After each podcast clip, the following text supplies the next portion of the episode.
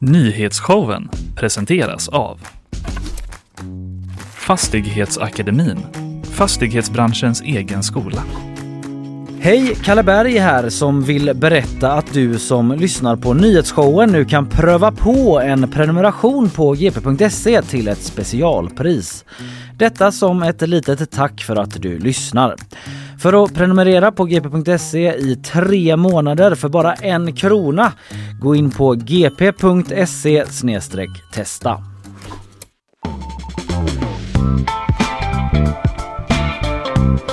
God morgon! Hallå! Du lyssnar på nyhetsshowen Ja. live från GP-huset eh, tisdag den 24 oktober. Mm, ett datum som klingar bekant va? Vi kanske ska återkomma till det om en Ja, stund. vi ska återkomma till det alldeles strax. Men det är ju jag, Fanny Wik och du Linnea Rönnqvist. som sänder idag. Mysigt. Mm. Eh, vad ska du prata om? Du, det blir eh, Erdogans eh, besked igår Ja. om att han har skrivit under ett papper. Chocken. Chocken, men eh, fler ska skriva under papper innan vi kan ropa hej. Okej. Eh, så att säga. Jag berättar lite vad som står på tur Ja. eh, näst. Och sen så tycker jag att vi ska, har väl ändå inte pratat färdigt om vägglöss riktigt va? Va? Nej. Jag trodde vi aldrig det, men Nej. berätta gärna mer sen. Ja, jag berättar lite mer. Eh, Jag ska prata om passagerarfartyget Marco Polo som Mm. gick på grund inte bara en utan två gånger utanför Åh, kusten nej. i Blekinge i år. Ja, Och eh, det har medfört stora oljeläckage, eh, hårda tider för fåglar etc. mm, Jag ska också prata om ett fall i Söderhamn där en familj har förgiftats men det är fortsatt ett mysterium exakt vad det är som har hänt. just det. Eh, flera turer där också. Och sen var vi gäst Kristina Alstam som är lektor i socialt arbete vid Göteborgs universitet. Kommer Ja, hit. hon kommer. Hon forskar om brottsprevention och vi ska prata om den senaste tidens våldsspiral i Sverige med skjutningar och sprängningar men framför allt hur får vi stopp på våldet Mm. och rekryteringen till de kriminella gängen. Så blir det bakvagn. Det blir det. Har, har du något? Eh, vet du, jag har det. Frågan är eh, bara... Om du vill säga det till mig. Ja, men det blir eh, lite AI, lite olivkärnor och en eh, eventuellt stulen tavla. Oj, Mm. jag ska chocka dig med att säga att jag har hela två rimnyheter. Du, jag såg detta och så kände jag, vad är det som har hänt med dig egentligen? Ja, jag vet inte. Du, du KBTar dig själv lite. Men vet du vad? Det var att eh, Emily sa så här. Eh, vilka dumma grejer vi skickar ut i rymden. Och då var jag så här, "Ja, det kan jag. det kan jag stå du för. Men du, vad är det för dag idag? Det är ju den 24 oktober. Det är ingen vanlig dag. Nej, utan... Det är nyhetsshowens födelsedag! Applådera Ett år sedan vi sände vår första sändning. Precis. Du var ju eh, med i den. Jag var Ah, inte alltså vet du med. dålig jag var? Jag vill inte att någon lyssnar på det nu för det är faktiskt för sjukt. Men det är också fint att eh, man kan utvecklas. Ja, självklart. Det hade väl varit konstigt annars va? ja Om vi hade varit likadana. Minns du hur du kände som slapp sända första gången? Första sändningen? Eh, ja men jag smög runt här och så var jag med och bara så, vad roligt det ser ut att sitta där framme. Jaså? Jag vill också göra det. Mm. Men sen så, blev, sen så eh, blev det ju också dåligt. Eh, när jag började då på torsdagen. Det var inte heller toppen. Alltså man får ändå ge oss att vi har haft en bra eh, utveckling. En kurva har vi En haft. kurva Mm. som kanske har planat ut lite nu men det var Ja. väldigt brant där i början. Och så kanske den sjunker igen. Ja, det vet man inte aldrig. heller. Nej. Nej, men eh, ett år tycker jag ändå det känns som att på ett sätt känns det som att det verkligen har gått ett år. Mm. Men också inte va?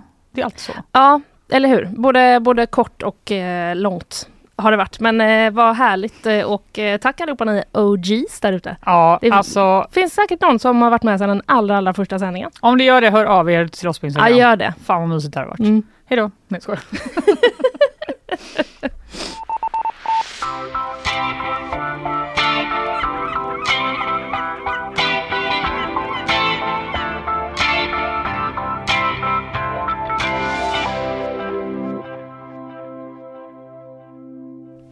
Du, vi ska prata lite nu då om vad eh, det egentligen var som eh, hände Ja. igår. Vill Ja. du, förlåt, vill du sänka min medelring ett snäpp?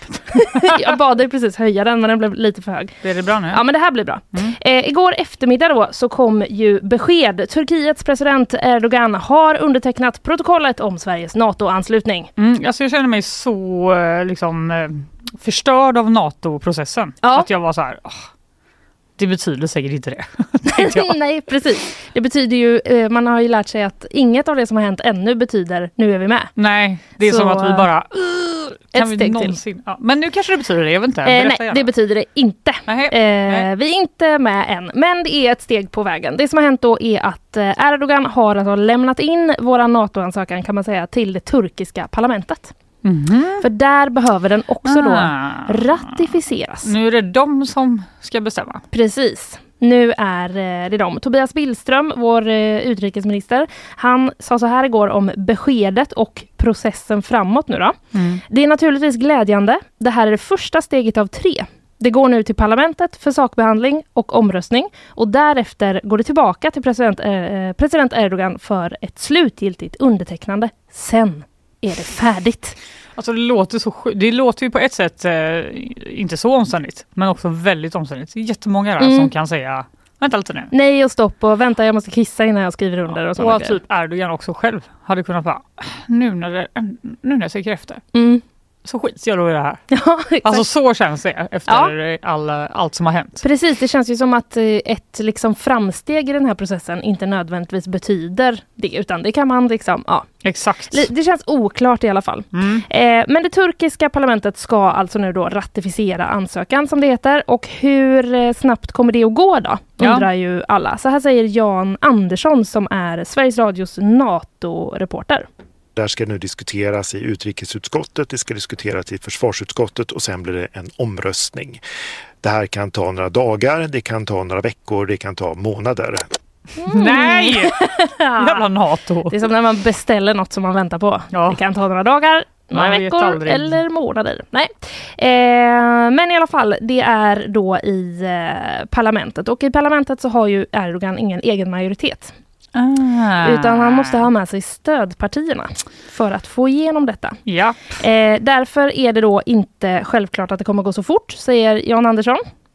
Eh, men man kan ändå förvänta sig att parlamentet kommer att säga ja. För att Okej. eh, annars hade Erdogan inte lagt fram det här, säger då Jan Andersson. Att han räknar med att det här ska kunna gå. Det Det hade, för pinsamt. precis, det hade varit en liksom för stor förlust eh, annars. Så att han har nog för, liksom, säkrat upp att det här ska gå igenom eh, Okej. på något eh, sätt. Eh, varför händer det här just nu då? Ja, det kändes lite plötsligt. Ja, vi är ändå en bit in i oktober. Liksom det turkiska parlamentet har ju varit öppet. Inte Mm. i evigheter, men det har ändå varit öppet ett tag. Liksom. Om man tycker det borde varit deras första fråga på Precis, agendan. deras högsta prioritet, Ja. Sverige. Mm. Eh, så här eh, förklarar eh, Jan Andersson. Den stora frågan som har påverkat det här det uppges vara kriget mellan Israel och Hamas och den eh, destabiliserade regionen just nu i hela Mellanöstern och då behöver man helt enkelt ha amerikanska F16-plan så fort som möjligt och det är det som det hela handlar om. Aha. Mm, F16-planen. Mm. De Mm. vill ju eh, Turkiet eh, gärna ha. Och det kom ju som ett utspel för eh, en månad sedan ungefär också. Och jag vet inte om du minns det, men Reuters rapporterade då att Erdogan hade sagt då att landets parlament kommer att hålla sitt löfte om att ratificera den svenska NATO-ansökan om USA håller sitt löfte. Att de banar väg för försäljningen av F16-plan till Mm. Turkiet. Mm. Så att eh, det skulle kunna vara det som har spelat roll för att det händer just nu då. Just det. Mm. Lite oklart alltså när godkännande kommer, men enligt eh, källor då till Jan Andersson så borde det i alla fall, vi borde kunna tro att det blir ett ja. Mm. Räkna med det. Eh, men Tobias Billström då, vår utrikesminister igen, han har pekat ut ett särskilt datum. Jaså, Ja, eller det var två. lite modigt av honom. Ja, eller två särskilda datum Aha, egentligen. okej, ja. 28-29 november. Ja, en månad drygt. Precis. Vad är det som händer då? Undrar du. Detta är tidsramen, säger han. Om man ska utgå från Stoltenbergs tidsangivelser då den här processen ska slutföras. Alltså Jens Stoltenberg, Mm. NATOs generalsekreterare. Han har nämligen i ett internt brev till NATOs medlemsländer pekat ut ett utrikesministermöte som sker 28-29 november. Som eh, då han förutsätter att Sverige är medlem. Han bara, de kommer komma då Exakt. med extra god fika. Ja, precis. Ni behöver Ni inte behöver er. inte, det blir kanelbullar. Ja. Räkna med det. Ja, så men, eh, självsäker är han. Ja, nej men så eh, är det i alla fall. Så det är det datumet som liksom, eh, ja, i alla fall Tobias Billström då hoppas på nu och ser fram emot. Är det klart sen då? När de har godkänt oss? Ja. Nej, Nej! det finns ju ett till land kvar. Nej, det är ungen! Ungen är ju kvar. Ja, men, Det glömmer man ju så lätt. ja, det gör man ju. Mm. Eh, ungen är ju kvar. De har inte ratificerat vår ansökan. Nej. Vad väntar de på då? Eh, ja, det är en bra fråga Vad ska faktiskt. de ha Ja, för besväret? man undrar ju. Men Ungerns eh, premiärminister då, Orban har tidigare sagt att Ungern inte kommer att vara sist. Oj, de får superbråttom nu då. Exakt, så nu är det helt klart läge för Ungern att så att säga pinna på i den här eh, pappersdansen höll jag på att eh, kalla det, Mm. som ska genomföras med ratificeringar och eh, alltihopa. Jag har inte hört något liksom, uttalande från dem där än, men det är ju Nej. tidig morgon fortfarande. Och sitter och skriver ut någon sån stencil nu. Exakt, de det är någon som är i. jättestressad nu och bara Varför ringde de inte och sa? Nu blir det en, en kamp här om vem som blir, eh, vem som blir näst sist Ja. i, istället. Ja. Men eh, Sveriges NATO-ansökan är alltså undertecknad av Erdogan. Nu ligger det hos turkiska parlamentet. När det faktiskt godkänns är lite oklart, men Tobias Billström tror och hoppas att det är klart till 28-29 november. Yippee!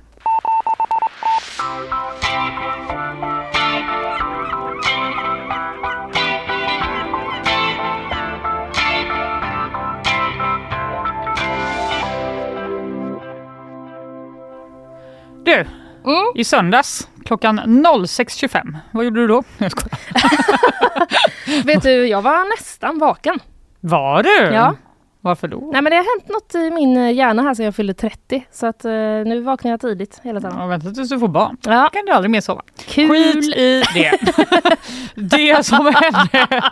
Vet du, jag vill bara säga det är så himla bra reklam att jobba med småbarnsföräldrar. Ja, för att skaffa barn. sugen. Det är det bästa preventivmedlet. Biologiska klockan stannar helt. ja, skoja, ni tycker ju de är jättegulliga också. De är toppen. Men eh, det som hände i alla fall Mm, när du var vaken och Japp. jag sov ironiskt nog Mm. var att det kom ett larm om att ett passagerarfartyg som heter Marco Polo hade gått på grund i Hanöbukten utanför Sölvesborg. Mhm, okej. Eh, Det här fartyget det var på väg från Trelleborg till Karlshamn för att sen fortsätta till Litauen. Och Mm. det ska ha varit 71 personer ombord när det gick på grund då, men ingen kom skada. Och eh, ganska snabbt så kunde man då eh, släppa av eh, de allra flesta eh, Mm. på land igen då? Okej. från det här grundet. Och den första grundstötningen, som det Mm. heter då, när man går på grund Mm. tydligen, eh, var i en lite smalare passage där ute i bukten. Och eh, det ska ganska, då, ganska snabbt ha stå klart att det här fartyget började läcka olja. Ah, Trots det så fortsätter man att köra flera sjömil innan Oj man då. då gick på grund så pass att man fastnade på grundet. Eh, helt enkelt. för, eh, Spontant känns det som att det borde finnas olika protokoll. Ja. För typ så, fortsätt inte kör om du läcker ut massa olja. Eh, man tycker ju det va? Ja. Eh, och eh, under gårdagen kan jag säga att då, det jobbades febrilt med att då få undan oljan och såklart utreda hur gick detta till? Mm. Eh, Kustbevakningen höll en liten presskonferens i Hörviks hamn där de berättade att eh, de har gjort eh, då inledande tekniska utredningar och hållit förhör med besättningen och de tror inte att någon av de här grundstötningarna var avsiktlig. Nej. De har inte heller några misstankar om sjöfylleri. Nej. Vilket ju är ens eh, typ eh, fördom varje gång det är något på sjön. Ja just det. Bara, det är kaptenen är full. Precis. Så var det alltså har, inte. nej, sjömän har lite taskigt rykte. Ja, de har faktiskt det. Eh, Kustbevakningen har nu inlett en förundersökning om brott mot sjölagen och brott om, mot lagen om åtgärder mot förorening från fartyg. Wow. Japp. Långt eh, uttryck. Ja, verkligen. De kan inte uttala sig om vad som har kommit fram i de här förhören och Nej. de kan inte heller uttala sig om varför fartyget fortsatte flera sjömil efter den första grundstötningen. Nej. Men vi kan väl anta att det är något som vi kommer få, fler frågor kommer ställas Ja, kring just absolut. den detaljen. Mm. Det som hände igår då var att man behövde sanera oljan som läckt ut Mm. eh, och det var lite av en kamp mot klockan. Jaså? Japp, eftersom att det igår var väldigt, väldigt fint väder där nere i Blekinge. Mm. Såg man på alla nyhetsbilder att de stod så framför havet och att det var helt blankt. Ja, vet du vad? Jag hade faktiskt en eh, kompis som var i Karlshamn igår Va? och eh, la upp lite bilder på Instagram. Inte från just detta, Från stranden? men, Ja. men allmänt. Och då såg jag också att det var väldigt bra väder. Ja, det var väldigt bra väder. Mm. Men idag då väntas det att blåsa upp rejält, vilket då gör att den här oljan kommer snabbare blåsa in mot land. Mhm. Och Kustbevakningen förstärkte igår då med personal från hela Sydsverige för att bekämpa det utsläppet eh, tillsammans med Myndigheten för samhällsskydd och beredskap, MSB, Mm. och Sjöräddningssällskapet och lokal räddningstjänst. Och man hade lyckats få upp minst 2000 liter olja ur vattnet igår. Då. Oj! Men det är ändå inte klart hur omfattande det här utsläppet är än. Nej. Eh, anledningen till att det var så stressigt då, eh, det är att det är mycket, mycket enklare och billigare att sanera oljan när den är i vattnet Mm. än när den har liksom spolats upp på land. Då måste du fysiskt Just få bort det. den. Nu använder man någon slags, jag vet inte. Ja precis, för det är det där med att då ligger den liksom på ytan när Ja, den är och då kan man liksom havet. borsta upp den på Ja, något sätt. mm. Eh, Jag har inte gått in exakt på hur Nej. det går till, men ni kan eh, ta med er detta. Att det är bra att oljan är kvar i vattnet Mm. eh, om du vill eh, få upp den enkelt och billigt. Eh, eh, vi kommer behöva invänta flygbilder för att få en spridningsbild över det hela, men det blir mycket svårare när den når land då, säger Peter Rydman som jobbar på eh, ja, nu ska jag ha tappat hans namn, jag återkommer till honom om Mm. en sekund. Men enligt eh, ett pressmeddelande från Sölvesborgs kommun så medför det här läckaget också en väldigt stark lukt längs hela kusten Aha. och in över land. Det är ingen farlig lukt, men man avråder människor och djur från att bada i havet och säger att allmänheten ska hålla sig borta Just från det. det här oljedrabbade området. Tur att det inte är sommar. Eller hur? Några som inte kan hålla sig borta är fåglarna. Nej, de... Det har vi ju sett bilder på dem. De är liksom många av dem dränkta i olja och eh, Mm. ser ut att in- inte förstå vad som har hänt. Eh, ser man en fågel då med olja på så ska man låta dem vara för de måste tas hand eh, av personer med kunskap påpekar Anders Borgman som är kris och beredskapssamordnare i Sölvesborgs kommun. Mm. Det går inte att du går dit Jag och kan inte duscha den liksom hemma hos mig. Det går inte. Nej. Han säger att man ska försöka rädda de fåglar man kan men att en hel del av dem kommer att behöva avlivas. Stackarna. Hela djurlivet kommer att påverkas på mer sätt än vad vi kan tänka oss, säger Erik Svensson vid räddningstjänsten till Det- BLT. Det låter inte alls bra. Det låter som riktigt dåliga nyheter. Eh, men vad händer med båten då? Den står ju där. Ja precis. Fortsätter den att läcka? Ja, eh, Nej! så här verkar det vara. Eller nu har jag inte hittat någon information här på morgonen ska Nej. sägas. Men eh, det är så att de ska skicka dit dykare som ska Mhm. inspektera då skadorna på skrovet. Men frågan om när och hur en bärgning av den här färjan kan ske kantas fortfarande av flera frågetecken läser jag i TT. Mm. Eh, det säger Peter Rydman, som jag återkommer till nu då. Han jobbar på Länsstyrelsen. På Länsstyrelsen. Ja, det är många Ja, inblandade det är i det väldigt här. många inblandade för att det skulle gå så fort va? Ja. Han säger så här. När går det att dra loss henne? Går det att dra loss henne överhuvudtaget? Och kan man tömma henne på oljan som är kvar? Mm. Frågetecken. Han Oj! vet inte! Det här eh, hoppas man ju att de får koll på så fort som möjligt. Jag bara, vänta lite nu. Det här var våra frågor till dig. Ja, exakt. inte tvärtom. Han säger också att han eh, blir påmind om Blekinges eh, utsatta läge när det Mhm. händer en sån här sak. Det har varit ett år som har varit kämpigt för Blekinge säger han och syftar då på explosionen vid Nord Stream i september när, eh, förra året när eh, ett väldigt stort gasutsläpp då drogs Just in det. mot eh, Blekinges kust. Mm. Men som du hör, det är ganska mycket oklarheter. Ja. Det vi vet är att det är ett stort oljeläckage i, vid kusten i Blekinge och att ett fartyg har gått på grund. Fortfarande står på grund, Mm. eventuellt kan flyttas därifrån. Frågetecken. Frågetecken när.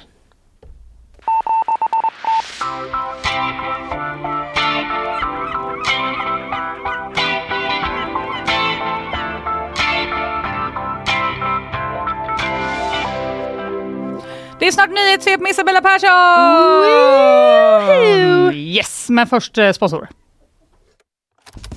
Nyhetsshowen presenteras av Fastighetsakademin, fastighetsbranschens egen skola. Hej, Kalle Berg här som vill berätta att du som lyssnar på nyhetsshowen nu kan pröva på en prenumeration på gp.se till ett specialpris. Detta som ett litet tack för att du lyssnar. För att prenumerera på gp.se i tre månader för bara en krona, gå in på gp.se testa.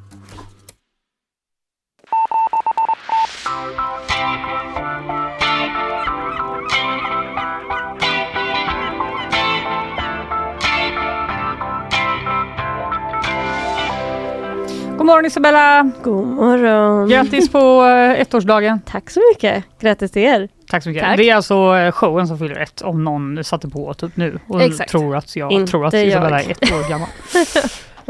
eh, har du lite nyheter eller? Ja, det har jag. Då kör vi. En person har förts till sjukhus med allvarliga skador efter en brand i en lägenhet i Billdal i natt. Eh, larmet kom in vid ett-tiden och när man kom fram till platsen så kunde man konstatera att branden var fullt utvecklad. Hur den startade är fortfarande oklart men en utredning om mordbrand har inletts. En man ska i natt ha blivit knivhuggen i ansiktet. Händelsen ska ha skett i centrala Kungälv och mannen som är i 40-årsåldern fick föras till sjukhus för vård. Enligt polisen ska offret känt den misstänkte gärningsmannen men det är oklart om någon har gripits efter händelsen som utreds som mordförsök. Två män ska under natten ha skjutits av polis i Malmö. Händelsen inträffade i de centrala delarna av stan i samband med ett ingripande på ett akutboende för hemlösa. Polisen ska ha kommit till platsen för att hjälpa ambulanspersonal efter ett larm om psykisk ohälsa. Men situationen ska ha eskalerat och blivit hotfull och polisen ska då ha avlossat skott. Männen som är i 30 respektive 40-årsåldern skadades allvarligt och har förts till sjukhus.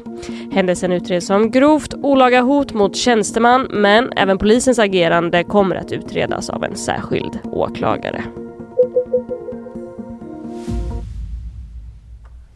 Ja, vad uppmuntrande. Ja, Nej, Så kan det vara ibland med så är det ibland, men vi varvar det lite grann. Ja, det gör vi verkligen. Ja. Ja, ja. Vi, eh, vi hörs sen Isabella. Ja, det gör vi.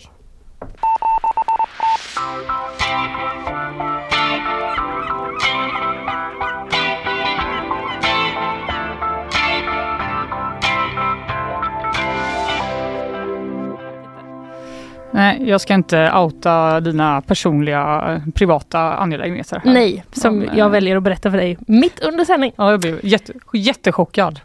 Och ni lyssnare kommer aldrig få veta vad som hände. Det är bara the name of the game här i studion. nu går vi Men vidare. nu går vi vidare till nyheterna.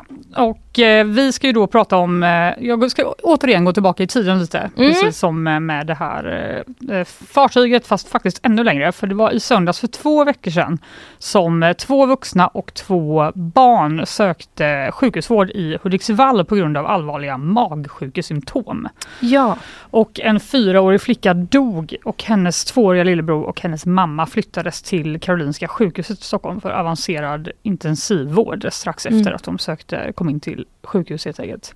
Och eh, vi vet i nuläget inte vad det är som har orsakat det här insjuknandet men vi utreder det och det finns inget som tyder på att det kan smitta sa eh, Jonny Hillgren som var regionens, eh, är regionens verksamhetschef för anestesi efter att familjen kommit in till sjukhuset. mm. Så eh, ganska snabbt så började de vara så här, vad, vad kan detta bero på? Ja. Eh, för att eh, det verkade inte vara en vanlig magsjuka helt enkelt. Polisen beskrev ärendet som högst oklart och inledde en utredning om vållande till annans död. Eh, men på onsdagen förra veckan så vaknade pappan och han kunde då förhöras på eh, Akademiska sjukhuset i Uppsala där han var. Mhm. Det här rapporterar Aftonbladet. Han har sedan dess skrivits ut från sjukhus. Så Okej. han har ändå repat sig. Han har repat sig. Han berättade om vad de gjorde i helgen, men det finns ingen förklaring till det som har hänt, säger åklagare Christer Sammens. Eh, och eh, under denna helgen som var nu så stabiliserades även mamman och tvååringens läge. Eh, Okej, vad skönt. De är båda två i förbättringsfas, även om tillståndet fortfarande är allvarligt. Det säger Lars Falk som är verksamhetschef och överläkare vid ECMO-centrum vid Karolinska Universitetssjukhuset i TT.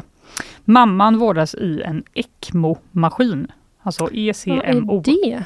Det är en slags konstgjord lunga som Mhm. syresätter blodet utanför kroppen. Barnet ligger på intensivvårdsavdelningen. Eh, Men det finns förhoppningar om att patienten som ligger i ECMO ska komma av den ganska snart, säger Lars Falk. Men vad är det som har hänt då? Ja, Jo, polisen misstänker alltså någon form av yttre påverkan.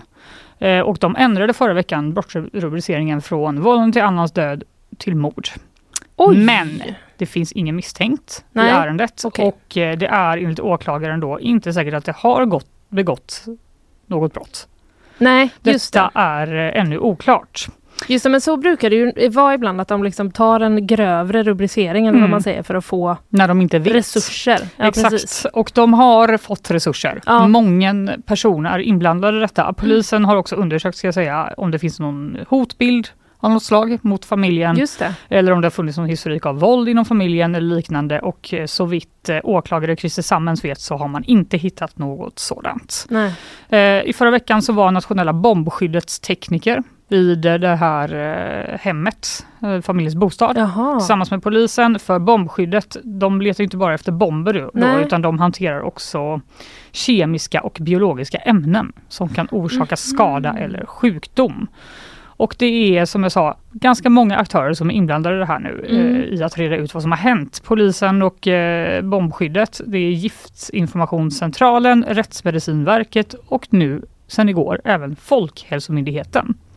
Ja, det såg jag något om. Ja, enligt Aftonbladets uppgifter så kopplade man nog in Folkhälsomyndigheten eh, efter att prover som har tagits då på matrester och även eh, uppkastningar från de här familjemedlemmarna, de har jämförts med upp mot 200 ämnen utan att det blev någon träff.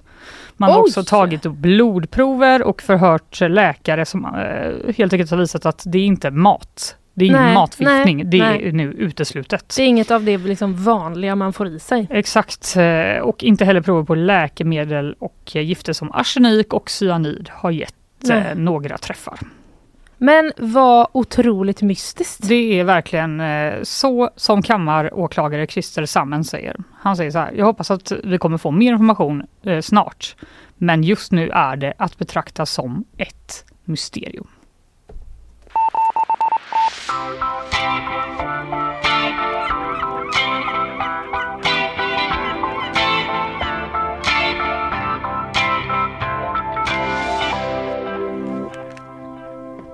Ja, från det ena till eh, det andra kastar vi oss eh, som vanligt. Så är det. Nu blir det vägglöss. Förlåt. Men jag tycker de är så äckliga. Ja, Alltså jag har svårt att liksom följa den här nyhetsrapporteringen. jag med. så- Mm, jag håller med. Men det blir en liten ny aspekt av eh, vägglössen eh, kan man säga. Mm. För häromdagen så läste jag rubriken i DN Vägglöss kan hjälpa polisen att lösa brott. Tackar! Omvärderar genast Ja, ehm, Vad är det för eh, PR-byrå de har anlitat? Ja. Ett uppsving i alla fall i mediebilden. PR-byrån 500. Nej, jag skojar.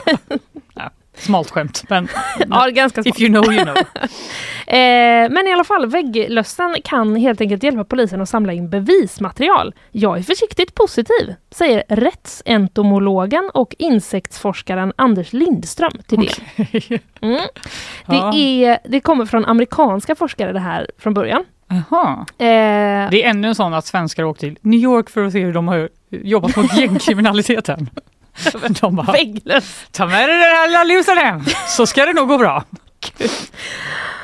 Ja, eh, det är i alla fall då eh, Khalid eh, Lodi, professor och chef för den kriminaltekniska forskningsavdelningen vid Fayetteville State University i USA. Mhm. Han har tillsammans med sitt forskarteam sedan ett antal år tillbaka delat labb med hundratals vägglöss. Alltså hoppas han har riktigt hög lön. Eh, ja, det får man verkligen hoppas. Ja, Eh, men obs att det alltså är med mening de har delat eh, ja labb det jag. med de här vägglössen. Eh, mm, ja, ja, det är det. För att, eh, nej men tänk om man bara får en sån intrusive thought. Om att man skulle råka liksom välta en burk med vägglöss. Alltså som jag gjorde innan jag gick in i en soffa. Ja, vad var det egentligen som hände? Jag bara hörde att det, det var som att, Det Något- kommer bli en amputering av mitt lår. oj då, okej. Starkt att du hända. är här ändå.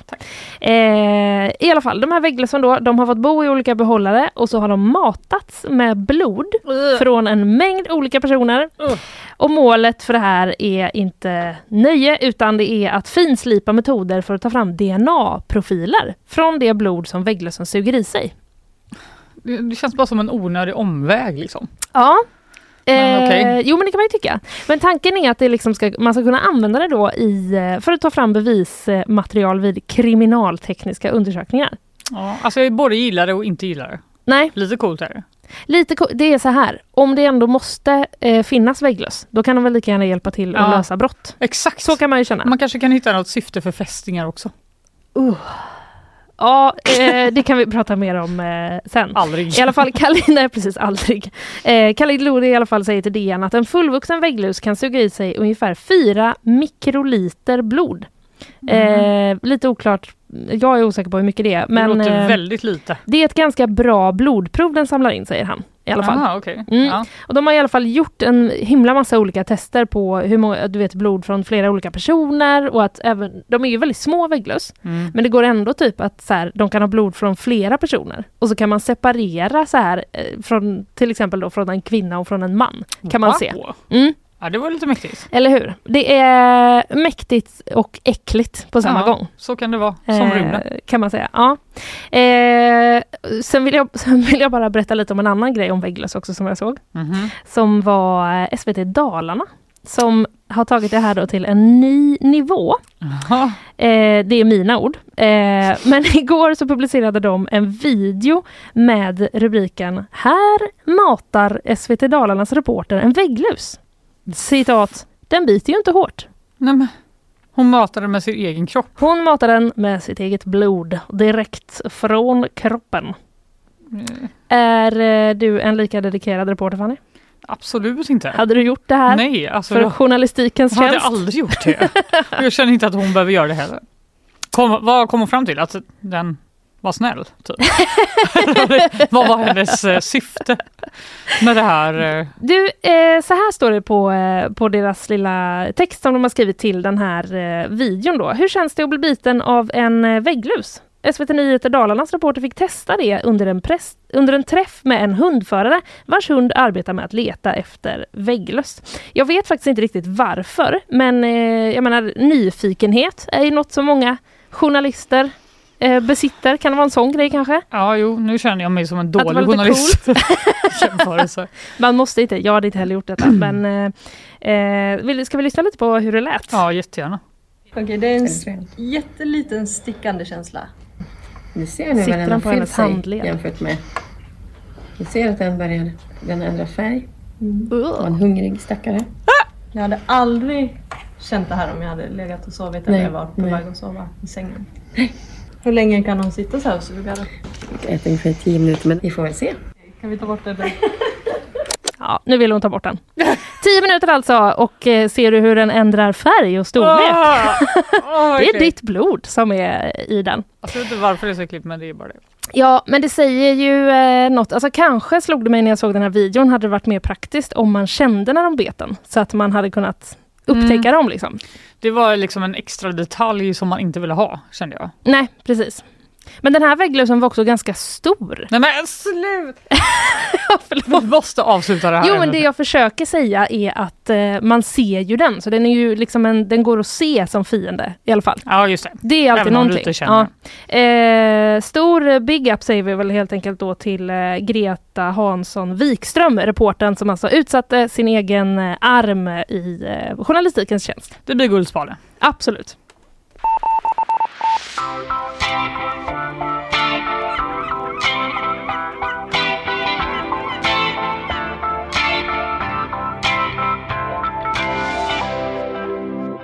Du, nu ska vi snart få gäst ju. Ja, Kristina Ahlstam, lektor i socialt arbete vid Göteborgs universitet som forskar om eh, brottsprevention. jajamän. Vi ska släppa in henne och så ska vi lyssna lite på våra sponsorer.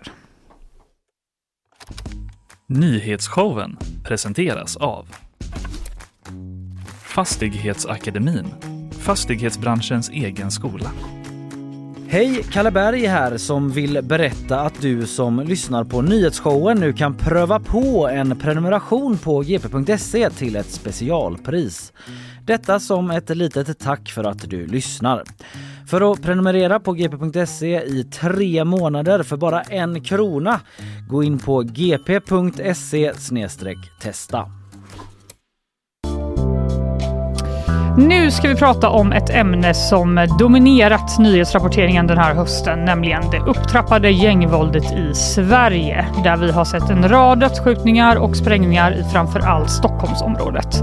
Och frågan alla ställer sig är såklart, hur får vi stopp på våldet och även rekryteringen till de kriminella gängen? Och en som tänker mycket på det här gissar jag är ju du, Kristina Ahlstam, lektor i socialt arbete vid Göteborgs universitet som forskar om brottsprevention. Välkommen! Tack så mycket. Eh, Den senaste tiden så har vi ju sett en extrem våldsspiral i Sverige med konflikter inom det kriminella nätverket Foxtrot och det är dödsskjutningar och sprängningar och i flera fall har helt oskyldiga människor dödats. Hur har dina tankar gått den här hösten när du har tagit del av den här rapporteringen? Ja, det har, tankarna har gått åt alla möjliga eh, håll kan man väl säga. Men framför allt så har jag väl tänkt på vikten av att, av att vi förstår att det finns inte ett eh, rätt sätt att angripa den här problematiken. Eh, och att det som ibland oroar mig är att debatten blir enkelspårig. Vi tenderar att så att säga springa på en boll. Och det kan bekymra mig lite grann eftersom vi dels måste arbeta med den problematik vi har idag och som ju med alla mått mätt är väldigt, väldigt allvarlig. Men också inte minst måste jobba med att bromsa och hindra nyrekrytering. Och de där två sätten att arbeta på är inte alltid eh, samma sak. Vilken boll är det du tycker man har sprungit på? Just nu springer man ju ganska mycket på de repressiva bollarna och bollarna som handlar om ökad kontroll. Eh, och det är ju givetvis inte fel i sak. Eh, vi måste eh, lagföra och beivra personer som skjuter varandra. Det, det tror jag ingen behöver argumentera för. Men om vi vill stoppa tillflödet, då är det andra logiker som är verksamma och glömmer vi dem så får vi så att säga inte stopp på floden. Mm. Vi återkommer eh, lite mer till eh, just det här senare, men eh, du och eh, din kollega Anneli de Cabo, ni startade ju en podd i våras med kriminella hälsningar. Varför eh, vill ni göra det? Ett av skälen, jag ska säga direkt att det här var faktiskt en idé som kläcktes under ett lönesamtal som kanske är min mest, mm -hmm. minst lyckliga stund i livet.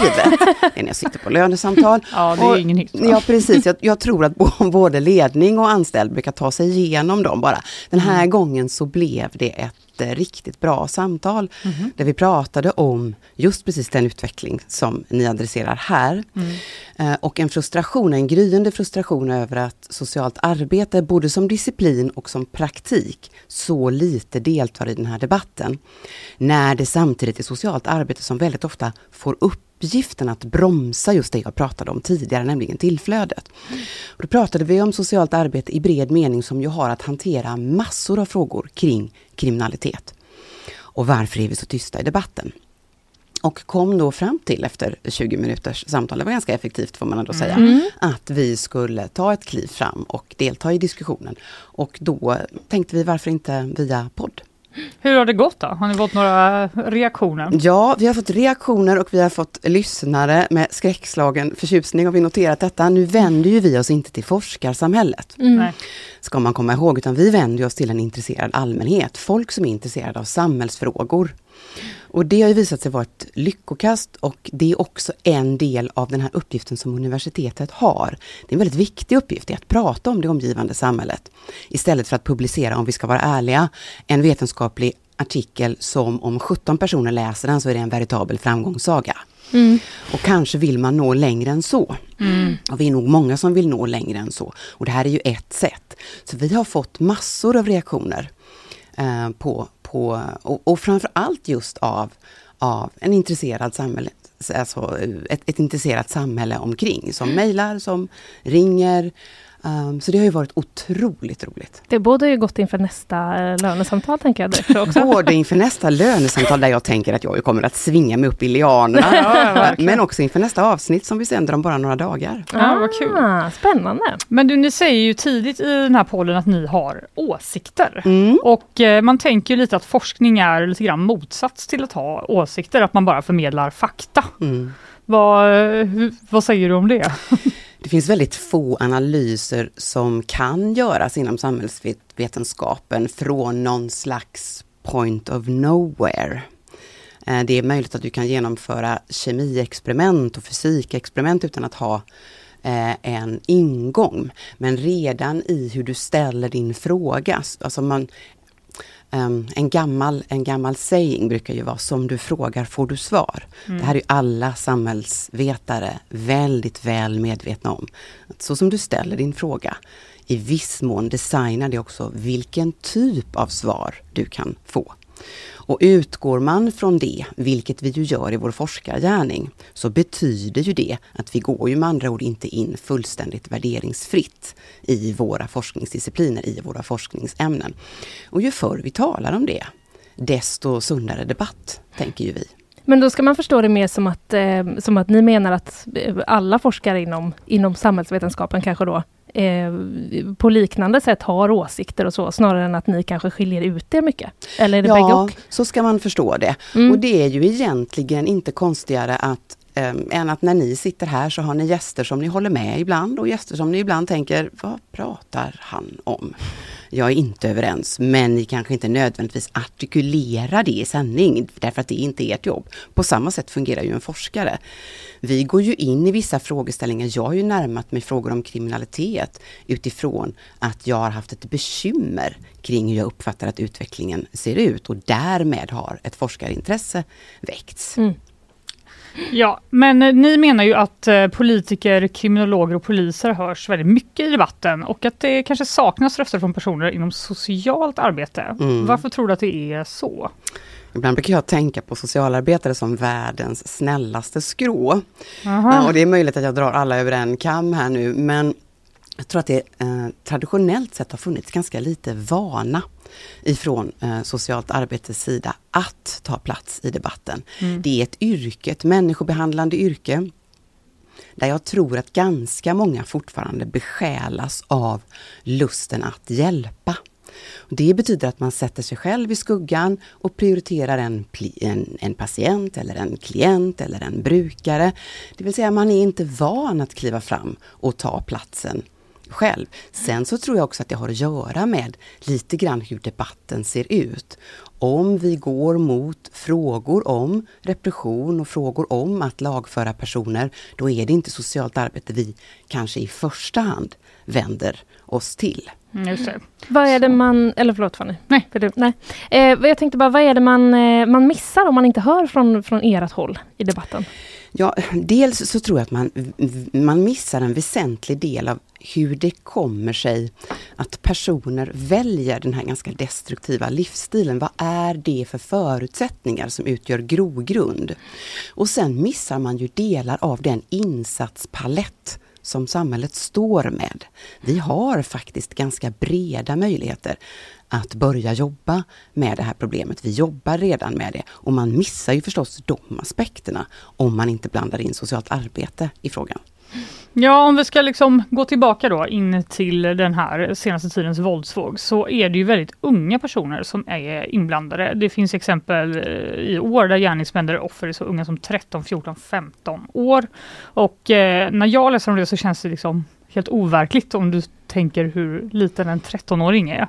Blev du också chockad över det eller känner du att det är en väntad utveckling så som samhället ser ut? Både och. Jag tror precis som du, jag tror att det är ganska svårt att titta på en 13-åring och tänka här har vi en presumtiv mördare. Det vänder sig i magen, vi har svårt att ta in det. Um, har man träffat en 13-åring så har man ju träffat ett barn. Mm. Uh, och det är ju det vi måste komma ihåg, att det här är barn som skjuter ihjäl andra barn. Mm. Det är det som gör det så graverande, det är det som gör det så förtvivlat. Men ja, i en annan mening så ska jag väl inte låtsas att jag är så förvånad så att jag trillar av stolen. Ehm, det finns ju personer både inom gängmiljön själva men även personer som sysslar med rehabilitering av personer som önskar lämna gängkriminalitet. Exempelvis inom Fryshuset som har varnat för den här utvecklingen. Och de har varnat ganska så länge. Så lyssnar man på de rösterna så bör man väl inte vara väldigt förvånad. Mm. En eh, alltså, väldigt stor fråga kanske, men eh, vad kan man säga om eh, liksom, hur har det blivit så här att det är så unga personer som begår så grova brott? Ja, det är ju förstås en, nu ber du mig mm. att svara på en fråga mm. som jag ska tacksamt ta emot Nobelpriset när jag svarat på den.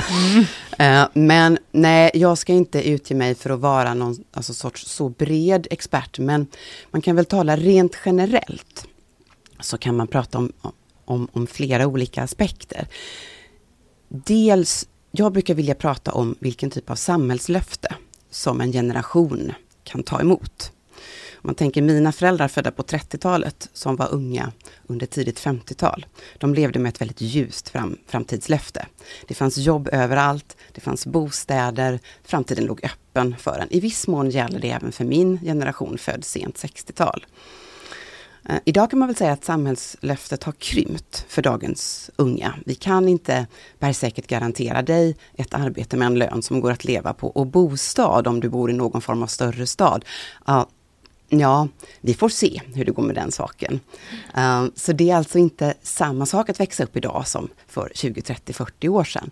Det här drabbar ju förstås dagens unga på väldigt olika sätt. Befinner du dig i en marginaliserad förort, det är det som vi brukar kalla för särskilt utsatta områden, trångbodd med en extrem fattigdom, kryddar du den anrättningen sen med föräldrar med psykisk ohälsa eller missbruk, Kryddar du den anrättningen med en skola med ett nerbantat resursteam och en nerbantad elevhälsa, ja då har du en ganska giftig dekokt. Mm. Mm. Men för, för att förenkla lite då, grovt, så är, känns det mer som att allt det här är att vi måste fixa hela samhället. Så det känns ju ja, ganska Jag tror inte vi kommer undan. Liksom. Det är inte hopplöst. Uh, och det vill jag verkligen trycka på. Bara för att frågan är stor, så är det inte hopplöst. Därför att det här betyder att vi kan börja igår. Vi kan börja på många fronter. Det hänger inte bara på en aktör. Det hänger till exempel inte bara på polis eller domstolar. Det hänger inte bara på socialtjänsten. Det här är ju det fina i kråksången. Och jag tänker att man precis motsatt mot att bli deprimerad så ska man se, okej okay, då är vi med andra ord väldigt många myndighetsaktörer som kan gripa in redan nu.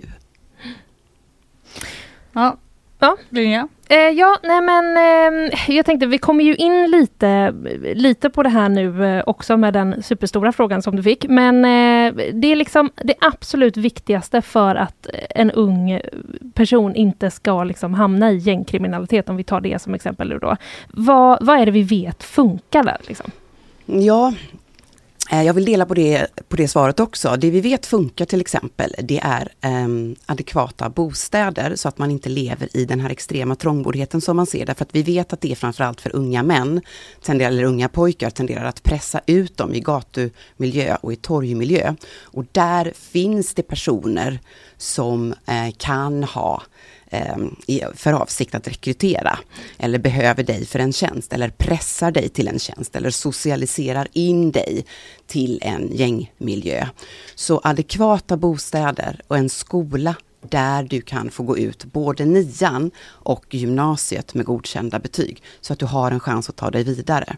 Om vi sen pratar om det rent konkreta arbetet när vi börjar se manifestproblematik så är det hur vi än vrider och hur vi än vänder på det, det utskällda ordet samverkan.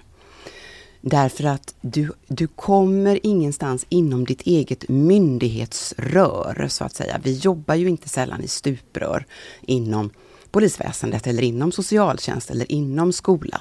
Ofta så behöver vi teamwork runt individer som vi ser eh, är på väg. Och om vi pratar om eh, socialtjänsten specifikt så är den ju redan uppdelad på ett sätt som jag tror är förtjänstfullt. Man har en myndighetsutövande sida, man har en utövarsida och där kan man få behandling. På några större orter i Sverige så testar man också att ha en slags inkastarverksamhet, det vill säga social um, socialarbetare, socialsekreterare med mycket djup områdeskunskap som hittar individer i potentiell behov av behandling. Um, där man alltså agerar en typ av förtroendebrygga in till socialtjänsten. För det är inte säkert att det förtroendet finns etablerat. Det troliga är att det inte finns etablerat. Men via en person med djup områdeskunskap och högt förtroendekapital så kan vi alltså hjälpa och lotsa presumtiva unga klienter in till den insatskarta som finns. Är det liksom fältassistenter ungefär? Det är eller? inte fältassistenter. Nej. Fältassistenter finns till för ett områdes samtliga ungdomar mm. och mhm. ska egentligen inte riktas på det sätt som man ibland ändå riktar dem. Um, det här är det som kallas för uh, operativ uh, SIG, det vill säga social insatsgrupp. Mm. Och där är tanken att du ska kunna vända dig mot personer som har lite mer manifest problematik eller där vi vet att destruktiva processer redan är igång. Eh, för det är inte säkert att om du är det som vi pratade om alldeles nyss, om du är 13 år, om du är 14 år, Um, vi kan ju inte vara säkra på att du själv skulle välja att etikettera dig själv som, ja jag börjar nog utveckla ett problembeteende. Mm. Utan risken är nog tvärtom. Att du tänker att, att här har jag hittat en väg att bli någon. Här har jag hittat en väg att kanske tjäna lite pengar. Här har jag hittat någonting som möjligen skulle kunna vara en framtidsväg. Så du behöver helt enkelt träffa någon som du inte uppfattar som en myndighetsrepresentant. Mm. Som du inte uppfattar som en sostant. Mm. Utan någon som du kan prata med på lite mer jämlika villkor. Och som kan hjälpa dig att se, okej, okay, det finns hjälp. Ett, det finns hjälp att få. Två, vad är det för hjälp som jag kan få? Och tre, jag hjälper dig att söka den hjälpen.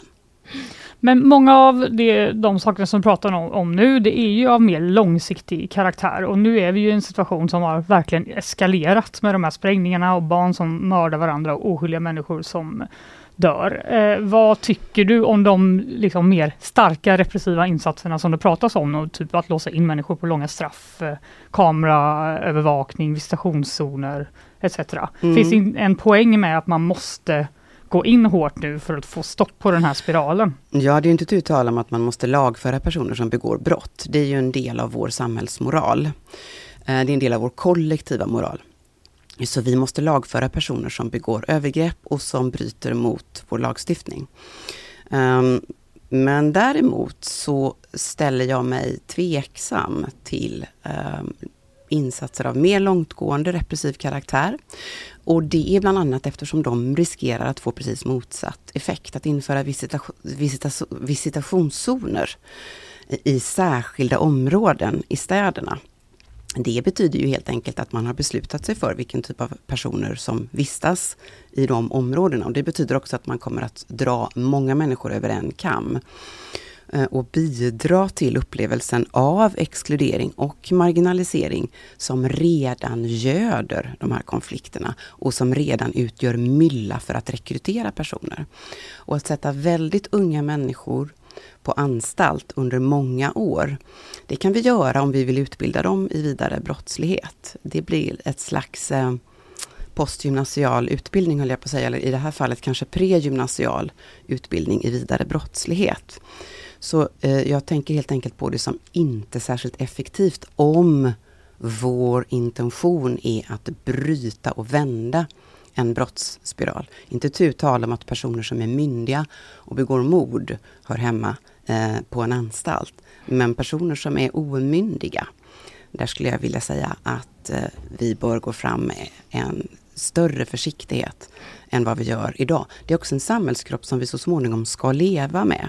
Den här problematiken eh, kommer med hög sannolikhet inte vara med oss för evigt. Men gör vi stora inskränkningar i samhället så att vi skapar ett ökat kontrollsamhälle. Då är det någonting vi lever med eh, under överskådlig tid framöver och det kommer drabba fler än de personer som vi associerar med gängkriminalitet. Så att tungan rätt i mun. Men vad, vad gör man då? Jag bara tänker en 15-åring till, som till exempel har mördat någon.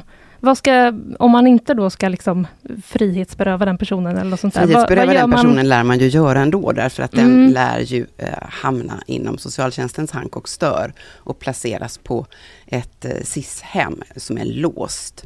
Så att det är ju inte så att ah, vi jag... låter våra 15-åringar efter att de har begått grova våldsdåd eh, gå hem till eh, mamma och kolla Youtube-klipp. Nej precis, men det var det jag uppfattade som att du menar nu inte var, alltså det var så man utbildar dem. Nej, jag tänker att om man sätter dem i, på en, en fängelseanstalt eh, tillsammans mm. med andra grova kriminella. Mm. Mm. Då har vi eh, det finns ju skäl att misstänka att då har vi istället, då har vi gått från ont till värre. Mm. För en dag kommer de ut. Mm. Uh, och då är de möjligen inte förberedda för ett laglydigt liv utan också förberedda för någonting helt annat. Samtidigt kan man ju säga att på SIS-hemmen nu så har det ju varit väldigt mycket problem med mm. inte bara rymningar utan mm. också att grovt kriminella unga sätts med helt mm. vanliga mm. ungdomar som mm. inte har någon kriminell eh, bakgrund som mm. kanske måste dela sina utrymmen med dem. Mm. Är det eh, inte problematiskt? SIS-hemmen har ju eh, en problematik som vi egentligen ganska sent har kommit att uppmärksamma. Um, det har kommit röster inifrån SIS-hemmen även tidigare från personer som har bott där. Uh, som har vittnat om att förhållandena är långt ifrån eh, ideala.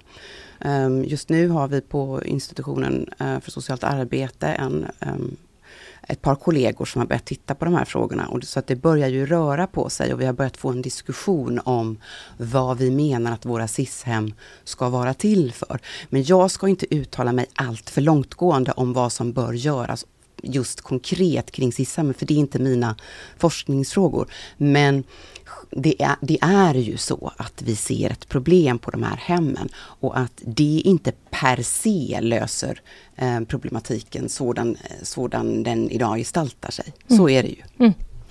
Men eh, lite avslutningsvis, om några dagar bara kommer det ett nytt eh, poddavsnitt ja. nämnde du. Vad, vad pratar ni om där?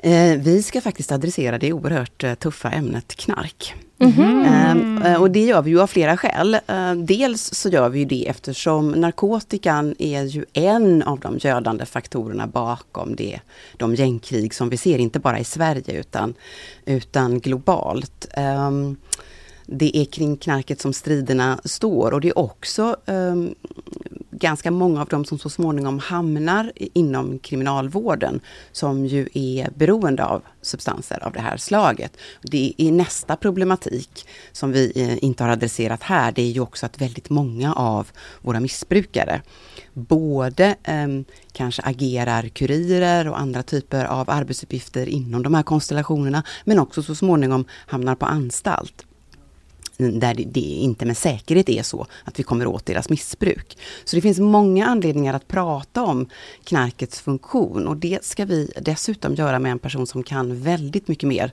om knark än, än vad jag och Anneli de Gabo kan, eh, nämligen Magnus Linton, journalist mm. och författare. Så det är jättespännande. Om mm. knark till exempel. Men eh, vad kul! Kristina Asam, lektor i socialt arbete vid Göteborgs universitet. Tusen tack för att du kom hit. Och eh, om ni blir sugna på podden så heter den alltså Med kriminella hälsningar. Och det finns där poddar finns. Den finns där poddar finns. Ja, då får ni leta upp den. Det ja. klarar ni våra lyssnare. Tack för att du kom hit. Tack så mycket. Nyhetsshowen presenteras av Fastighetsakademin, fastighetsbranschens egen skola. Hej, Kalle Berg här som vill berätta att du som lyssnar på nyhetsshowen nu kan pröva på en prenumeration på gp.se till ett specialpris. Detta som ett litet tack för att du lyssnar. För att prenumerera på gp.se i tre månader för bara en krona, gå in på gp.se testa.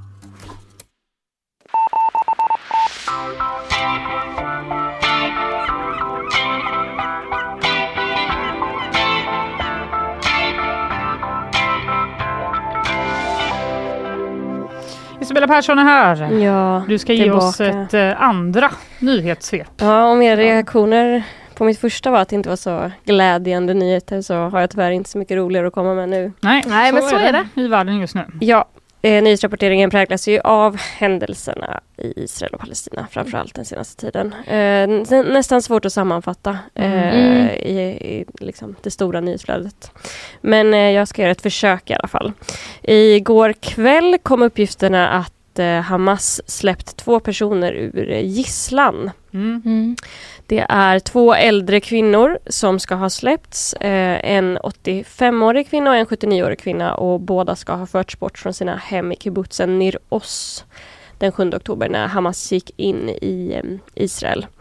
Eh, och enligt TT så ska det vara Egypten och Qatar som varit involverade i den här medlingen. Mm -hmm. Samtidigt som Omni rapporterar att eh, deras två makar fortfarande sitter i gisslan i Gaza. Då. Ah, okay. Eh, totalt ska det vara 222 personer eh, som hålls i gisslan. Eh, mm. uppger Israel. Okay. Oklart om de här två räknas in i den här siffran. De två kvinnorna som har släppts nu. Ja. Men det var i alla fall glädjande reaktioner från anhöriga och så. Mm, det kan man ju Lite, någon, något att glädjas åt. Ja, verkligen. Israel ska också haft en pressträff, eh, unikt för media igår eh, där man ska haft en videovisning av eh, oklippt material från just den 7 oktober när Hamas gick in i eh, Israel. Just det. Jaha.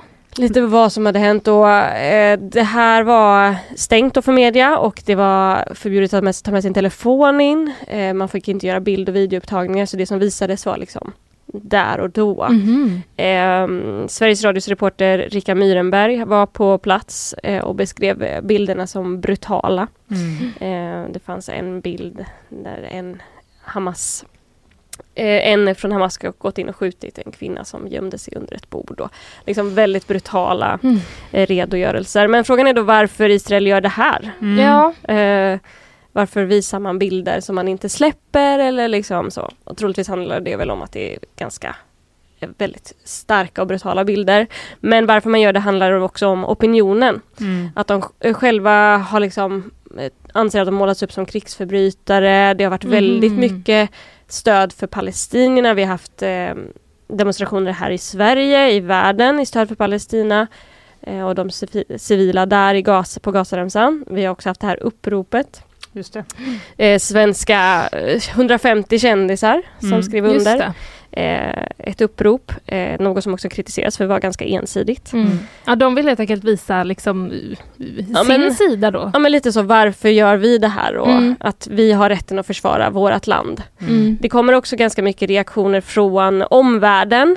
Eh, till exempel USAs president Obama fördömer eh, Hamas agerande. Eh, men också, då kommer också det här rätten, att Israel har rätt att försvara sig Mm. men att man också ska vara rädd om civilbefolkningen i, både, på båda sidor av gränsen. Eh, och det kommer liknande från Kina, att man eh, säger att Israel har rätt att försvara sig även, man, även om de inte fördömt Hamas eh, Mm. agerande. Och sen så är även Emmanuel Macron på plats i Israel just nu, Fr- Frankrikes Mhm. president, med samma budskap då. Okej. Mm. Ja, det fortsätter och fortsätter helt enkelt. Mm. Ja, det gör det. Men det var bra att vi fick en liten uppdatering av dig. Ja. Mm, tack.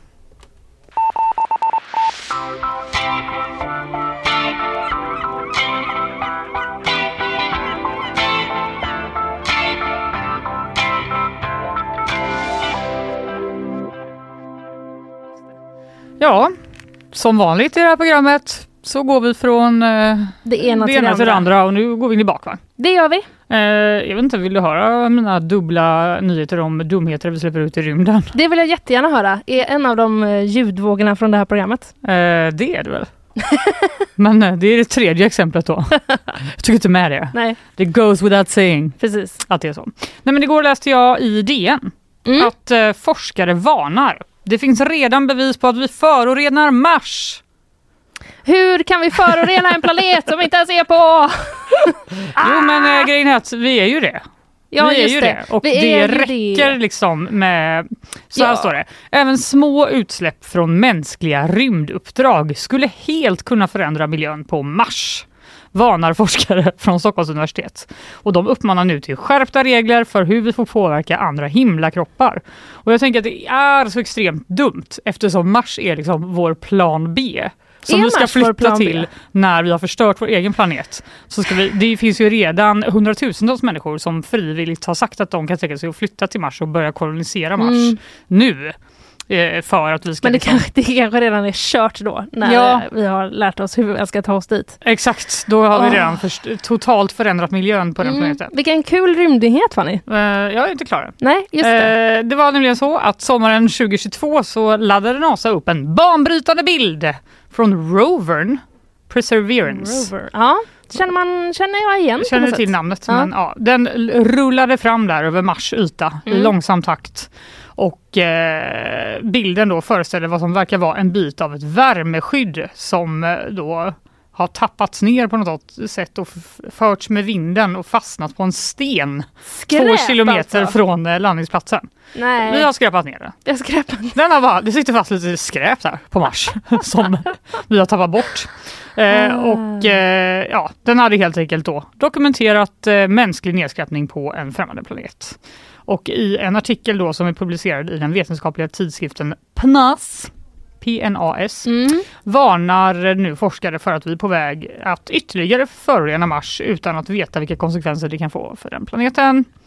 Eh, antalet uppdrag dit kommer ju nämligen troligen då att öka under de Ja. kommande årtiondena. Just det. Både flera nationer och privata bolag som Elon Musk SpaceX planerar ju då bemannade eh, expeditioner till Mars. Just och det här innebär då att mängden kvarlämnat material ökar och att kemikalier kan läcka ut från fordon och bostadsmoduler och förorena miljön. Men alltså Mars eh, kommun får väl bara ta och bygga en återvinningscentral.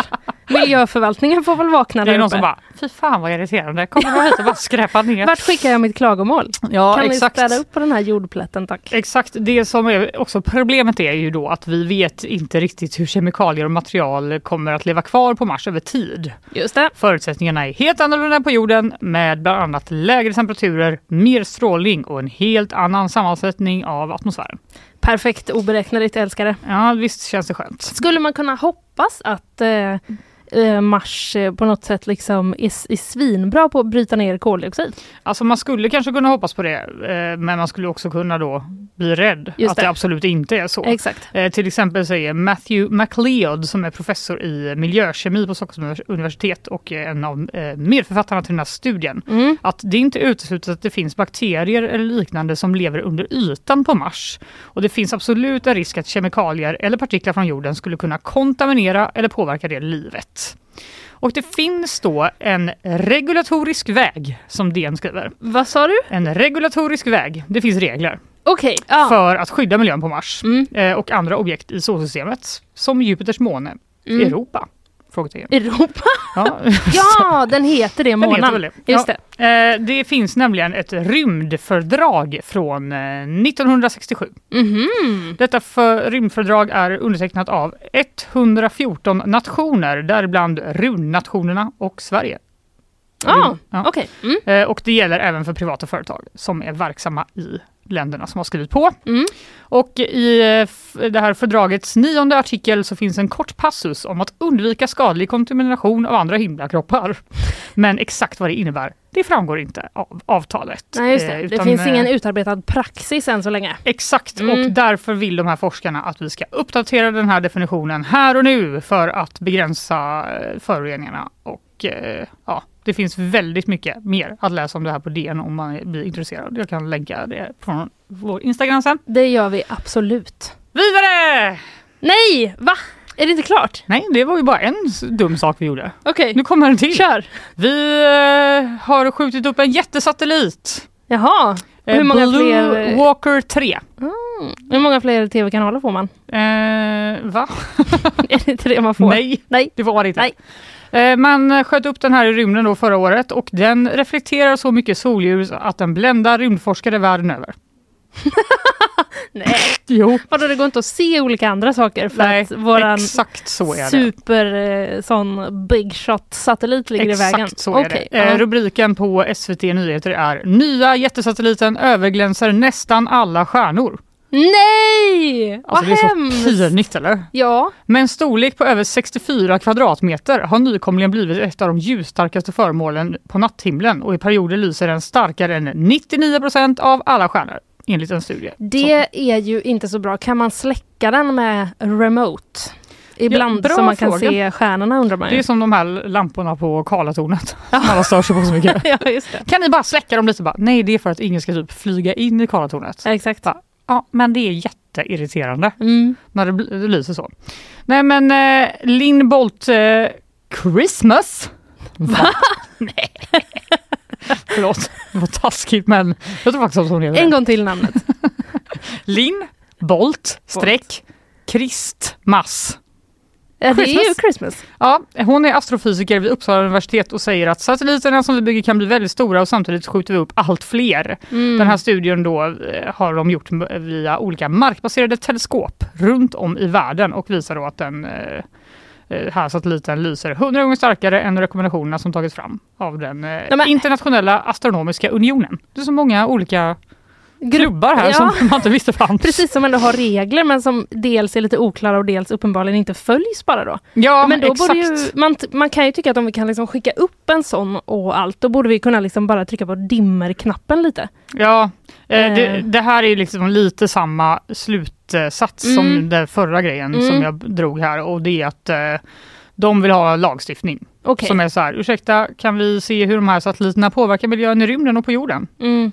Eh, men samtidigt säger de att rymdindustrin utvecklas väldigt snabbt och det är väldigt många som vill skicka ut sådana här satelliter. Just det.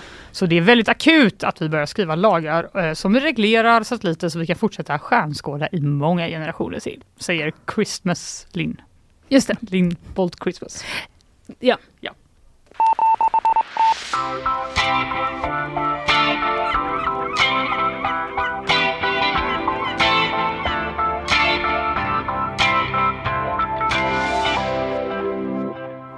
Olivkärnor Fanny. Gott. Är det något du har några starka känslor för? Eh, nej. Nej. Jag vet att de finns. För jag brukar slänga eller emot? Eh, för, för det är godare att köpa oliver med kärna. Mm. Jag håller helt eh, med. I Linköping där har man eh, använt dem till något annat. Man satsade på olivkärnor istället för gummigranulat på konstgräsplanen i Ljungsbro. Oj! Men satsningen blev ett fiasko. Nej! Och Varför det, då? Jo, för att det hårda underlaget orsakade fula, fula sår. Fula sår? Fula sår. Aha, Alltså, som i, illa sår. Ill, i onda sår. Onda sår, eh, precis. Sår som eh, gör eh, ont. Alltså, jag är, man blir ju lite förvirrad, tänker så här, eh, olivkärnor är ganska stora? frågetecken. Men eh, nej, de har ju använt mycket mindre, ser jag eh, här. Det är inte sådana stora du vet som, som Ja, är i oliver som man äter. Ja, det Ja. är någon mindre sort. Så de är ju, du vet det här eh, det här gummigranulatet då som man har annars, de här svarta konstiga gummigrejerna bara. Mm. Som man kan hitta överallt om man har Just satt det. sin fot på en sån eh, plan. Ah. Det har de då velat ersätta med eh, miljövänliga olivkärnor. Aha, det var någon sån antiplast... Eh. Ja, EU skriver, eh, vi ska se vilket, SVT Öst är det som rapporterar. EU vill att vi slutar använda gummigranulat. Skriver eh, SVT det också. Och då försökte Linköping för redan drygt två år sedan bli en föregångare och testade olivkärnor eh, på planen då. Men nu har de här kärnorna eh, tagits bort och då ersatts av gu- gummigranulat istället. Så nu är man liksom tillbaka här på noll. Men vilka sjuka, sjuka oliver har så här små kärnor? Ja, vet du, jag vet faktiskt inte. Eh, det måste vara någon special... Har de eh, gjort sönder dem? någon specialoliv. Det finns ju eh, eh, Elias Görholt som är ledare här i eh, eh, BK Ljungsbro. Han eh, uttalar sig. Han säger att det var, det var tydligen problem när, jo när det blir kallt, då blir det som is, de här eh, kärnorna. Tydligen så funkar de på det sättet att de liksom fryser. Eh, och sen får man då alltså ramlar du och liksom gnider huden mot dem så är de väl lite rivigare Ah. kanske på ett annat sätt än ehm, än eh, vad det här gummigranulatet är. Han säger att vi har ju en massa bilder på söndriga knän och höfter. Eh, på olika sår då som man har fått. Så att det här var helt enkelt ett försök då att eh, liksom eh, kliva lite framåt men istället så var det några barn som fick lite Köttsår lite på köttsår benen. på eh, knäna. Ja, okej. Eh, vill du höra om något annat som har testats? ja tack. Johan Thorén, han är utvecklingskonsulent på eh, Östergötlands fotbollförbund. Han, eh, han tror i alla fall på att liksom, nu, kommer de, nu kommer forskningen att ta fart. Mhm. Nu kommer folk börja leta. Mm. Eh, det har testats med sand, kork och kokos. Kokos! Kokos har också Wow. testats eh, på andra planer. Men det funkar inte heller. Nej, det går ju inte. Spelarna halkar så fort det blir kallt, säger han. Ja, Okej, att- det låter skitstörigt. Väldigt svårt. Jag känner så, måste man ha något överhuvudtaget? Men det måste man väl antar jag. Man kan ju inte Ja. bara ha fejkgräset. Alltså jag är inte rätt person Du och jag har en eh, diskussion om detta. Det är bra. Men det kom, jag ska bara säga det, det kom också ett, eh, ett beslut från EU häromveckan om konstgräsplaner. Mhm. Och då var det många som befarade, skriver SVT, att de här gummigranulaten skulle totalförbjudas. Men beslutet blev istället då att inga nya planer med gummigranulat får anläggas efter oktober 2031. 31! Ja, så det är väldigt lång tid kvar Men faktiskt. va? Varför ska de vänta så länge? Jag vet inte, De men bara, det... när kan vi tänka oss att de här, vi har hittat på en bättre idé? Ja, Ja, de har ju provat 2031. allt. De har ju provat sand och kokos och olivkärnor. ja, det ska man ändå ge dem. Har du något liksom på förslag? Nej, alltså... Nej, vad svårt. Oregano kanske? Inte hur det skulle hjälpa. Inte jag heller. Det måste ju vara något som honung honung.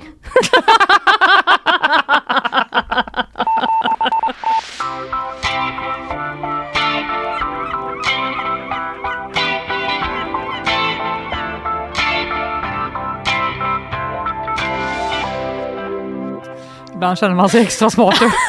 ja, det gör man Det ska gudarna veta. Bra att vi sänder ut det till alla er som Ja. lyssnar på det här. Skitsamma, snart är det halloween! Ja, det är det. Känslor? Tankar?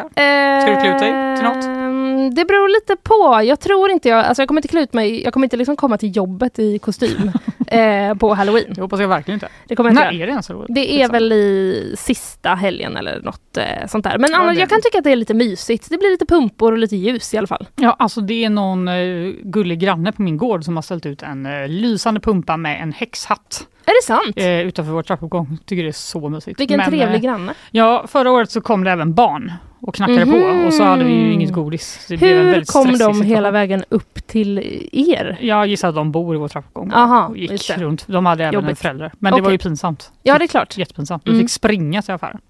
Jaha, Och så kom de tillbaka sen? Vi sa att de skulle komma tillbaka, kom de inte tillbaka så Nähä. då fick min kille gå runt och leta upp barnen och Oj! ge dem godis. Wow! Så det var dedikation. Det var verkligen Eh, dedikation. Men nu kommer jag eh, köpa godis eh, typ idag då, som ligger där.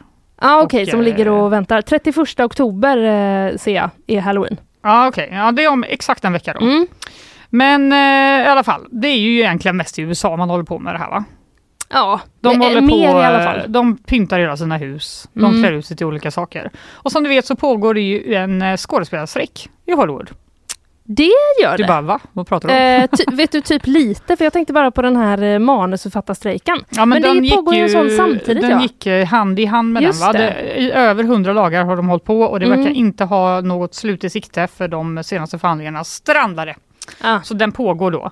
Eh, och vad har det med halloween att göra undrar du? Jo, skådespelarnas fackförening SAG-AFTRA Okej. Eh, De väckte under onsdagen uppmärksamhet när man uppmanade sina medlemmar till att inte klä ut sig till specifika karaktärer från aktuella filmer och tv-serier, exempelvis Barbie-filmen, under Mm. halloween på grund av då den här strejken. Jaha. Istället tycker de att medlemmarna ska klä ut sig till generiska karaktärer som spöken och zombies.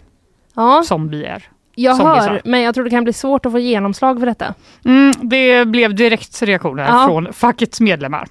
Jag ser fram emot att skrika strejkbrytare till min åttaåring hela kvällen. Hon är inte med i facket men hon måste lära sig, skriver skådespelaren Ryan Reynolds på sociala medier. Nej men gud, okej så det är från, från fackets egna medlemmar blev det liksom Ja, ja, ja, ja. de var så här, Mm. är du seriös eller? Mm. Ska jag behöva klä ut mig till ett spöke när jag ska vara Indiana Jones? Men obs, är du ett spöke från en film? Nej, det får du inte heller. Nej. Eh, även eh, kollegan Mandy Moore, Mm. igår man tänkte på henne. Nej, det var inte. eh, skriver, är det här ett skämt? Kom igen nu SAG AFTRA.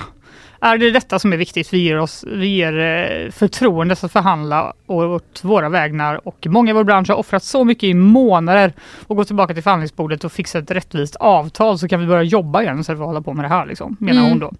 Eh, facket de har nu gått ut och klargjort att uppmaningen kring hur man beklär sig under halloween inte gäller för någons barn. Okej.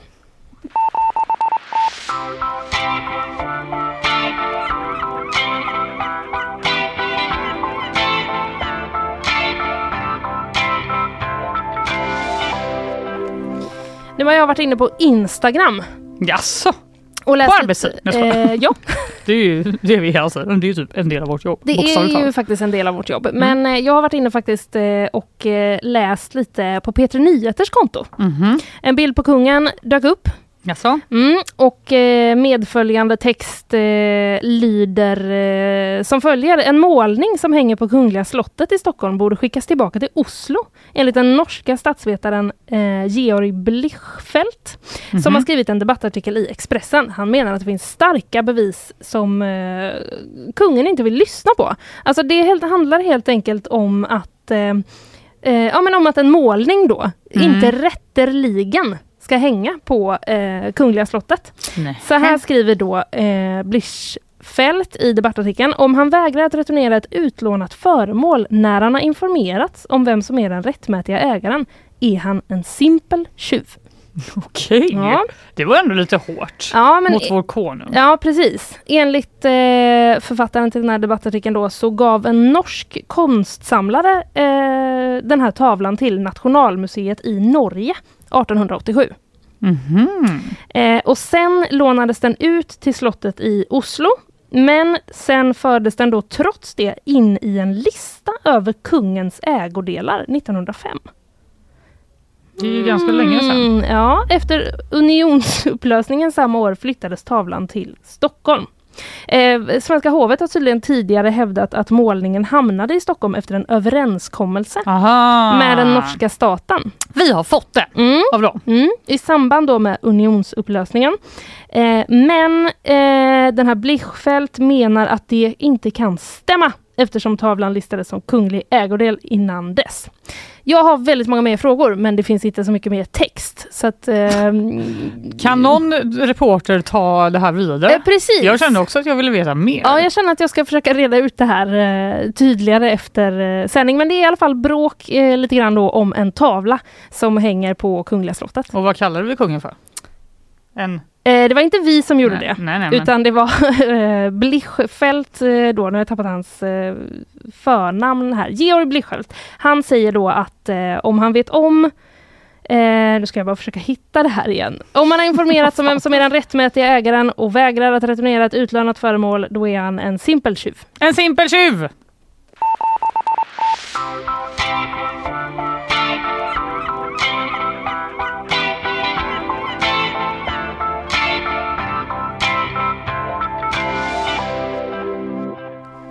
Är du ett fan av eh, tv-programmet Deadliest Catch? Nej. Minns du vad det var? Nej. Okej, det är att de är ute och fiskar i typ Alaska. Ja, det känns Det ju gick som på att TV när det, vi var små. det har jag gissat att det var det det var. Mm, och det var mycket typ att det var så här storm och olika vågor och sånt. Mm. Men det, i alla fall, det de fiskade var eh, bland annat snökrabbor. Jaha. Känner du till snökrabbor? Nej, jag känner inte alls till snökrabbor. De är ganska läskiga faktiskt tycker jag personligen. De är jättestora. Men vadå? jättestora mm, liksom, eh, ben. Finns de här eller hur har du träffat på dem? Nej men så här är det att de finns, eh, det finns ju snökrabbor och så finns det de här kungskrabbor. De, Mhm. finns, de kan man ju köpa här i alla fall, sådana jättestora ben som Mm. kostar skitmycket. Ja. Ja, skitsamma.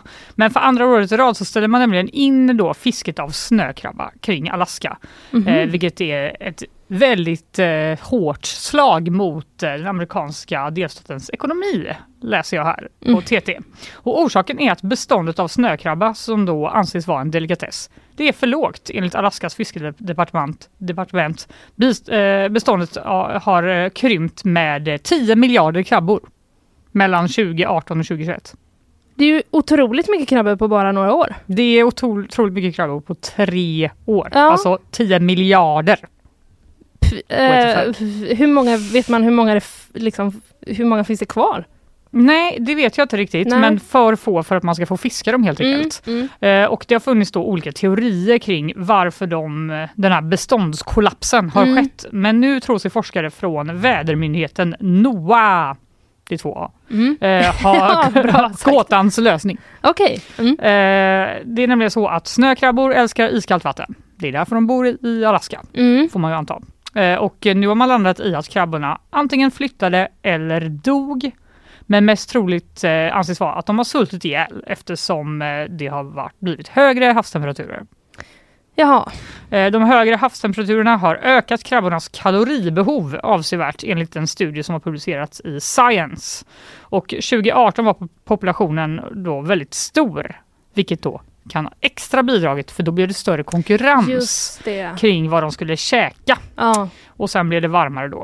Eh, man har uteslutit att det var trålning eller någon sjukdom eller någon annan art som har då Mm. eh, legat bakom den här kollapsen. Det var inte något att alla åkte ut själva och smyg deadliest catch fiskade? Nej, men Nej. det står också så här. Det skulle kunna vara så att snökrabborna har vandrat någon annanstans på havsbotten.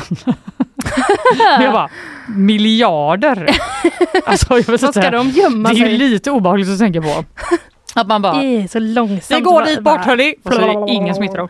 Fartyg som har letat i ett vidsträckt område har inte kunnat hitta dem. Nej. Så det är helt enkelt så att eh, olika värmeböljor i havet då eh, har gjort att eh, de har helt enkelt inte kunnat äta och förmodligen svultit ihjäl.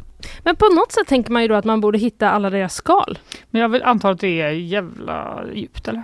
Man har Jo. inte ens sett överallt i havet.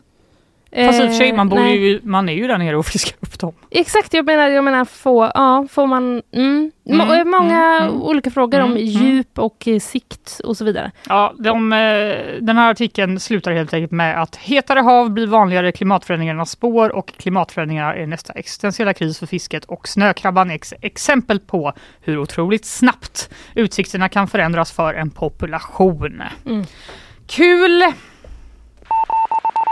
Kul!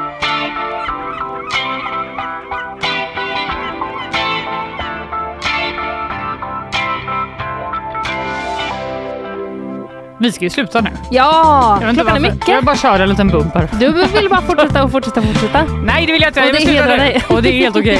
Hur, vad har du pratat om idag? Jo, men jag har pratat om Erdogans NATO-besked som kom igår. Han har undertecknat, nu lämnas det till parlamentet. Tobias Billström hoppas att det är klart 28-29 november. Det är en dryg månad. Ja. Vi väntar spänt. Vi väntar på detta och följer eh, nästa besked. Sen nämnde jag lite grann om vägglöss också. Ja, De kan hjälpa polisen att eh, lösa brott. Mm. Och så har SVT Dalarnas reporter testat att bli eh, att mata en eh, vägglus kan man säga genom att sätta den på sin arm och låta den suga blod. Queen. Japp. Jag pratade om passagerarfartyget Marco Polo som gick eh, på grund, inte bara en utan två gånger och också har läckt eh, ut mycket olja Mm. som de håller på att hantera längs kusten i Blekinge i detta nu. Och eh, jag pratade också om ett fall i Söderhamn där en familj har förgiftats men där det är fortsatt ett mysterium vad det egentligen är som har hänt. Och sen hade vi en gäst, Kristina Ahlstam, Ja, lektor i socialt arbete vid Göteborgs universitet som forskar kring brottsprevention. Vi Mm. pratade ju om eh, hur man ska få stopp på den här våldsvågen och rekryteringen till kriminella gäng. precis. Och eh, också lite om hennes podd med kriminella hälsningar. Mm. Mm, den kan man kolla upp om man vill. Nytt avsnitt skulle komma om några dagar bara sån. Eh, exakt. Som handlar om knark. som handlar om knark och knarkets roll som Mm. är ju ganska stor i den här spiralen. Eh, ja, så var det bakvagn men Ja, ja, där var vi ju precis. här var vi precis. Och eh, då tackar vi för vår ettårssändning. Ja, det gör Ett vi. år sedan första Verkligen. sändningen idag och det var ju du Linnea Rönnqvist Och du Fanny Wik. och Isabella Persson som läste nyhetssvep och Emily Hagbard som producerade och var researcher. Vi hörs imorgon. Det gör vi. Hej då! Hej då!